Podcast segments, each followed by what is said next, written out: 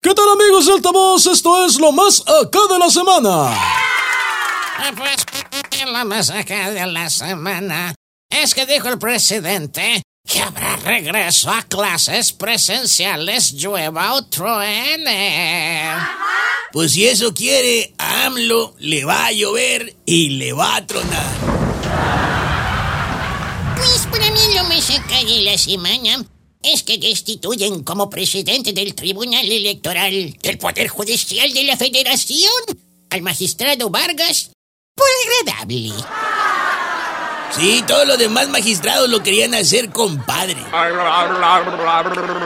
Pues para mí lo más acá de la semana es que el ministro presidente de la Suprema Corte de Justicia de la Nación, Arturo Saldívar, salió de inmediato a decir que rechaza la ampliación de su mandato. Sí, fíjate que en, en este caso Ar- Arturo Saldívar Lelo de la Rea, apellidito.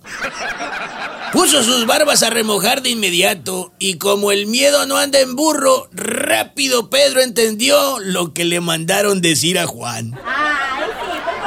Y para ti, Tizón, ¿qué es lo más acá de la semana?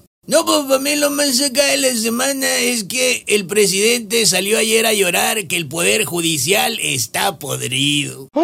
No más porque no se le cumplió otro de sus diarios caprichos. Ay, pobrecito. ¿Saben una cosa? No sé si ya se dieron cuenta que hay varias versiones de López Obrador. Está el presidente que anda en campaña. Está la versión del presidente de los otros datos.